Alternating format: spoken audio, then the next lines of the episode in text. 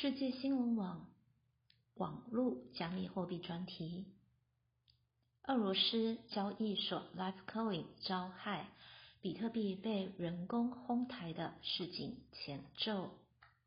平安夜，比特币在全球市场平稳上涨之际，根据 Z D Net 报道，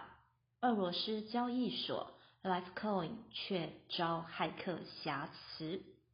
官方紧急公告表示，遭骇客精心策划攻击，失去了对平台包括后端、服务器、节点等所有控制，所以交易所只能从前端警告用户不要再进行任何操作，包括入金。Livecoin 在其官网首页注明了一段文字：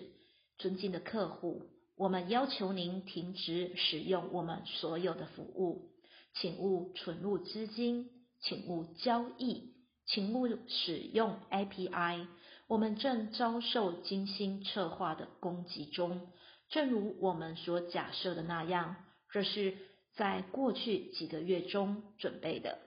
我们失去了对所有服务器、后端与节点的控制，因此我们无法及时停止服务，我们的新闻频道也遭到破坏。目前我们控制了部分前端，因此可以发布此公告。我们正在努力取回我们的服务器、节点和资金。我们正在与当地警察当局联系，尽力克服这问题。根据社交媒体讯息，这桩攻击大约发生在十二月二十三日至十二月二十四日之间的夜里。骇客经控制 Livecoin 基础设施，将汇率修改为巨大不切实际的价值。同一时间，比特币汇率大约是两万三千美元。骇客入侵后激增至四十五万美元以上，以太币也从六百美元狂飙至一万五千美元，骇客因此可以从中赚取暴利。 Livecoin 管理员在官网上形容，这是骇客精心策划的攻击，幸好还有前端可控，因此可以发布公告。